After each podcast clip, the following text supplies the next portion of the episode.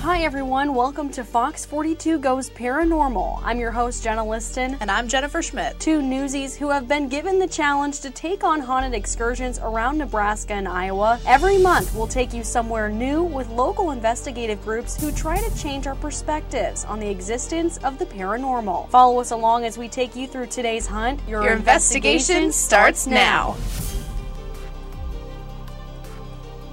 Welcome, everybody, to our first podcast we've ever done. Yay!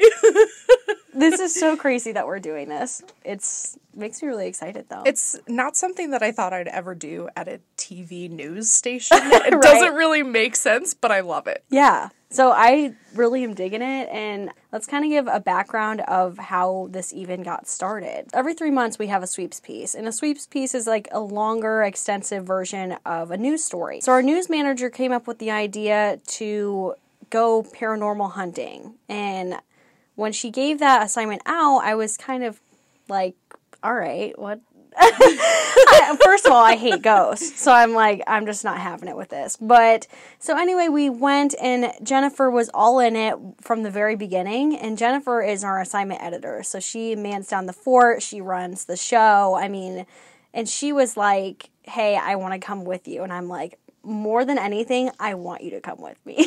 I'm I was really excited because um like ever since I was in like middle school I've watched all these ghost hunting shows and it's always been something that I've been interested in and um, coincidentally my family lives in what we claim to be a haunted house. Um, so I haven't experienced anything, but my parents hear footsteps, people coming down the steps.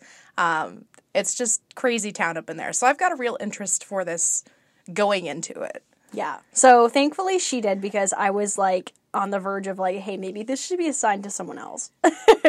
but I'm so glad we did it and it turned out so well. I mean, we had such a great reaction from people. Yeah. It's been great. Like we posted kind of a teaser on it on our Facebook and people were just at one point, people were emailing us asking if they could either join our investigations or tell us where to go next. And we were just kind of like, this is a one time thing. Like, glad we got a good reaction. But now the station wants to turn it into a franchise. So here we are. And we decided we're going to do a podcast kind of before we go to our new locations. We're planning on going to one every single month. So it's February now. We have 10 more. Uh, is that right? Math. we are such news people. Math is not our forte. Anyway, either nine or ten to go. And we hope to hit one every single month, but you know how news can be. So hopefully we can be as consistent as we can.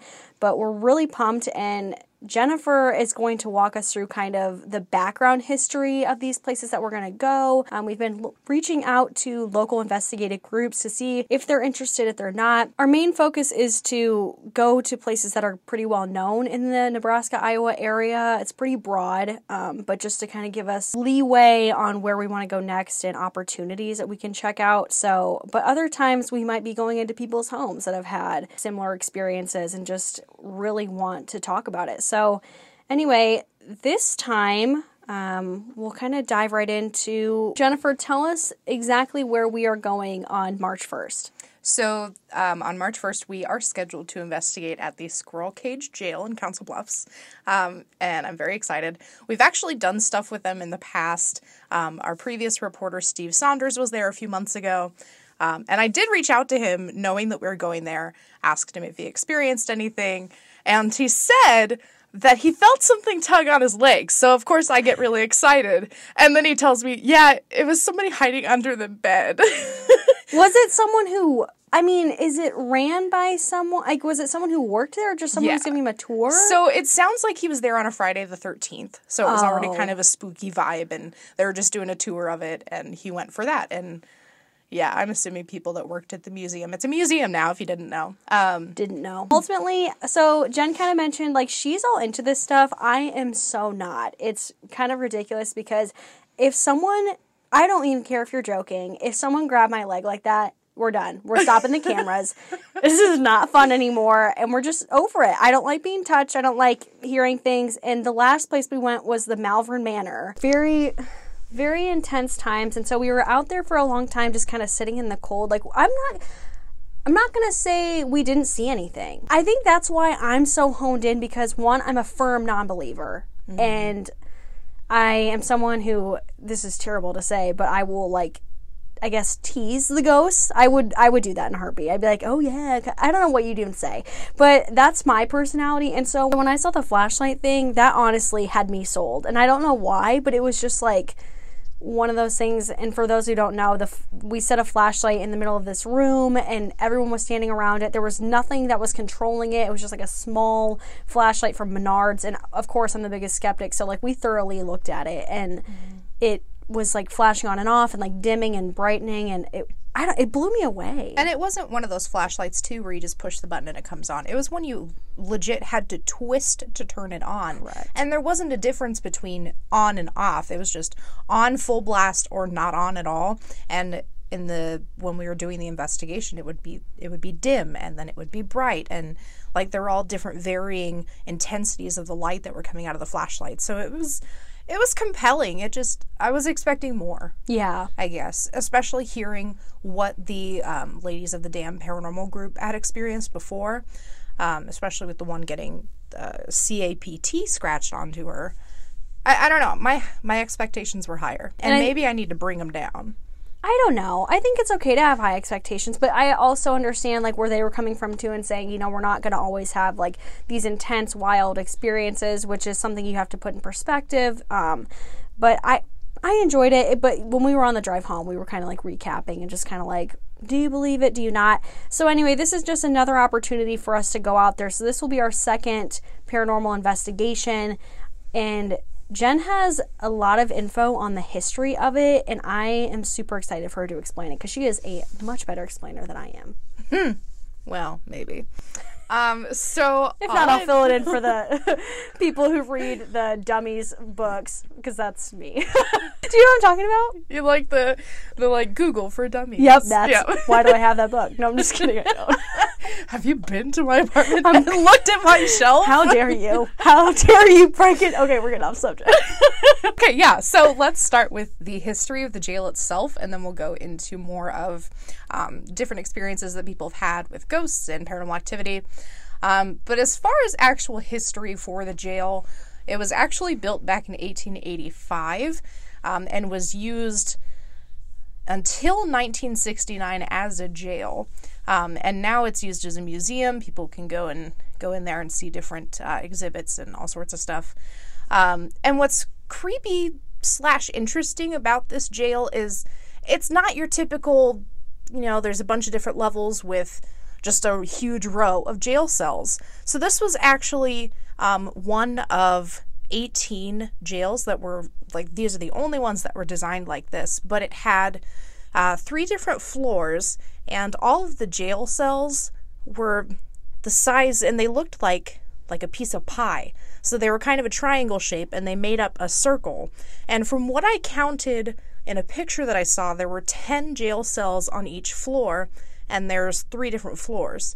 So, what the people that were working at the jail would do to get the um, inmate that they wanted, they would turn a crank, and the actual tower of jail cells would turn until you got to the jail cell that you wanted, and then the doors had to line up perfectly, otherwise, you couldn't open it. Which is weird. Like I said, the Squirrel Cage Jail is um, one of 18 places where this kind of technology was used. Um, and today, there's only three places now that still use it um, and have it.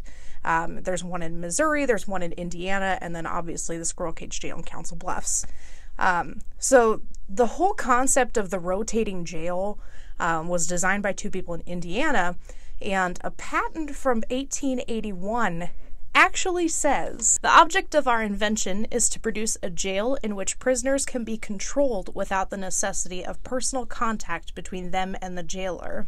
That's such a good idea, and I don't know why more places haven't picked that up. I feel like. I don't know. yeah, see what I'm saying? It's like if that's the case, which I'm assuming a lot of people who worked in prisons and jails do not want to make direct contact with inmates because mm-hmm. It can be highly dangerous, so why hasn't this system been used more often?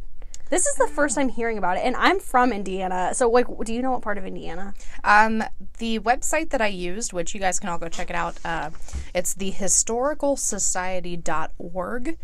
Um, I pretty much just Googled Squirrel Cage Jail, and that was one of the top links that popped up. So that's where all of my information is from. I'm so amazed by it because, like, when you were trying to explain it to me, I was like, okay, whatever. You did a really good job explaining it, by the way. Thank you. I understood it, even though I already have seen videos because I'm a very visual learner. But yeah, it's just like such a concept that. So, do you know why it got shut down or abandoned? I don't. We'll have to find that out. Yeah, yeah. I think that's kind of like the fun part too. Is like we get to go with these investigative groups, and they kind of tell us the back history of it. Like, I feel like knowing too much could kind of spoil it, maybe. Mm-hmm. And you're just like, oh, I'm, I'm already a professional. I don't need this. like, I'm sorry, I run this place anyway. so yeah, that's kind of the gist of like where we're going, and we are actually we're being boss ladies and coming in on a day off. We are scheduled to go investigate with um, one of the local paranormal groups this Friday, March 1st. Um, we're scheduled to start at 8 o'clock at night, and we will be there for four solid hours until midnight, which. oh. I feel like four hours is prime time. That's what we It's all, good, That's what we've been doing. yeah. So I don't know. I wish we were going at a different set of four hours. Um, I guess if there's ever an investigation where whoever that we're going with believes it's more demonic, it's said that between the hours of like three and five, um, I've heard that if you randomly wake up in the middle of the night during the four o'clock hour, it's because there's some sort of like demonic evil entity near you. You're telling me that if a human, like, let me get this straight. If a human being wakes up at between 4 a.m. and 4:59, it's because of a demon. That's what I've heard. So every time I'm I wake up in the middle of the night at like four, I'm afraid to look at my watch. I'm like, Where did you "Oh, hear no." this? I don't remember. I don't. I'll Because have to now I'm gonna. it. You do you understand how many times I wake up between that time? and I don't. I don't believe in any of this stuff. Yes. This is not factually proven. We are just spewing right now because who knows? God, don't scare yourself. But Yeah. So, um, one of the things that I'm really interested to see when we go is on this website that I was looking at, thehistoricalsociety.org. Uh, it says that there are still names and dates scratched into the walls from previous prisoners. oh wow, So I think that if there is some sort of entity or spiritual connection to this place, I would almost want to check those areas where they've they've made their mark in history. Like that's not going to go away unless this building is torn down. I feel like their spirit would want to kind of remain where that is, and I I'm curious to see if we do pick up anything by the signatures and scratch marks and stuff. Jen, I triple dog dare you to sleep in a jail cell.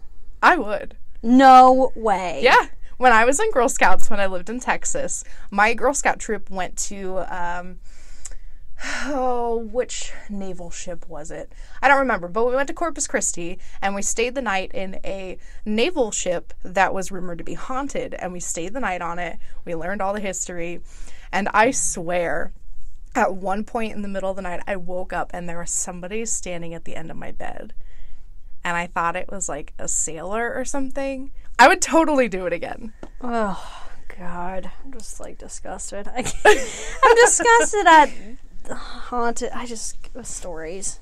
I could barely walk down the Malvern Manor hallway without you. Yeah, that was bad. It's gonna be the same, and that's the. fr- If you get frustrated by it, too bad, so sad. Because I just, I'm a jumper. I'm get spooked. I really only get scared when other people get scared and like Whoops. walk away from me and leave me and I'm like, don't leave me alone in this creepy, scary, dark place. I don't want to be alone. that's why Jen yelled at me last time because she's like, Jenna, stop being so dramatic, and I'm like, nope, nope, nope, nope. And she's just getting mad at me. I also every single time we left a room, I was like, I don't want to be last because like the last person is always the first to get gets picked up. always gets screwed over. In the movies, you're dead instantly. So I'm like, not gonna be last. So Jen also has some information on apparent ghost sightings at this jail. So I see a big list. I don't like that. Um, so again, all of this information came from the historicalsociety.org. Um, and they've got it all written out in nice little paragraphs and they explain everything. And I just kind of took out the ones that stuck out to me. Um, so apparently, in the 1950s, there was a person who worked in the jail who. Um, so, for some of the people that were working there, there was an apartment available on the fourth floor, from what I understand. And this person refused to live in this apartment because he kept hearing footsteps and people walking around up there, and it just freaked him out. So, he lived on the second floor instead, which, ugh. So, it's rumored that um, one of the tour guides actually thinks that um, the spirit that they kept hearing walking around was actually the spirit of the man who oversaw construction of the jail. Um, he was the first person to live on that floor, and it's rumored that he never left. Ooh. Yeah. She's like wiggling her fingers at me, trying to be spoopy, and I just A spoopy. I like saying spoopy better than spooky. oh my gosh. Um, wait, he never left. What does that even Never mean? Never left. I don't know because the the page goes on to say that there's only actually been four deaths recorded at the jail. Um, a prisoner died of a heart attack. Another prisoner fell from um, three stories high because he was trying to carve his name on the ceiling and he fell to his death. The third person that they have on record was somebody, uh, a prisoner who hung himself. And then the last person that was recorded dying at the jail was actually an officer who accidentally shot himself during a mob. Um, the it's actually the farmers' holiday strike of 1932. I don't know if the the presence on the fourth floor is actually the person who oversaw construction because there's no record of that person dying on the property. So it's interesting. It it is. Um, another thing that adds to the creepiness of this jail, it's actually built on an old morgue. So, dead people, jail, not a good combination. No, why would you do that? Yes. my gosh, I can't deal with this. Okay. So, different reported sightings in the Squirrel Cage jail range from full body apparitions on the fourth floor to doors opening on their own and weird lights and just turning on and off, and then also a bunch of weird sounds. And there have been paranormal groups that have investigated here in the past. In 2005, the Carroll Area Paranormal Team actually caught a cabinet door opening and closing several times on its own. So we're gonna be spending a lot of time on the fourth floor. Yes, that's what what it sounds like. I I also kind of want to be like in the prison cell while somebody turns it. Do you think that it actually still turns though? I don't think they would. That would be so cool. It would be awesome, but since it's a museum, I feel like they wouldn't just to kind of preserve stuff.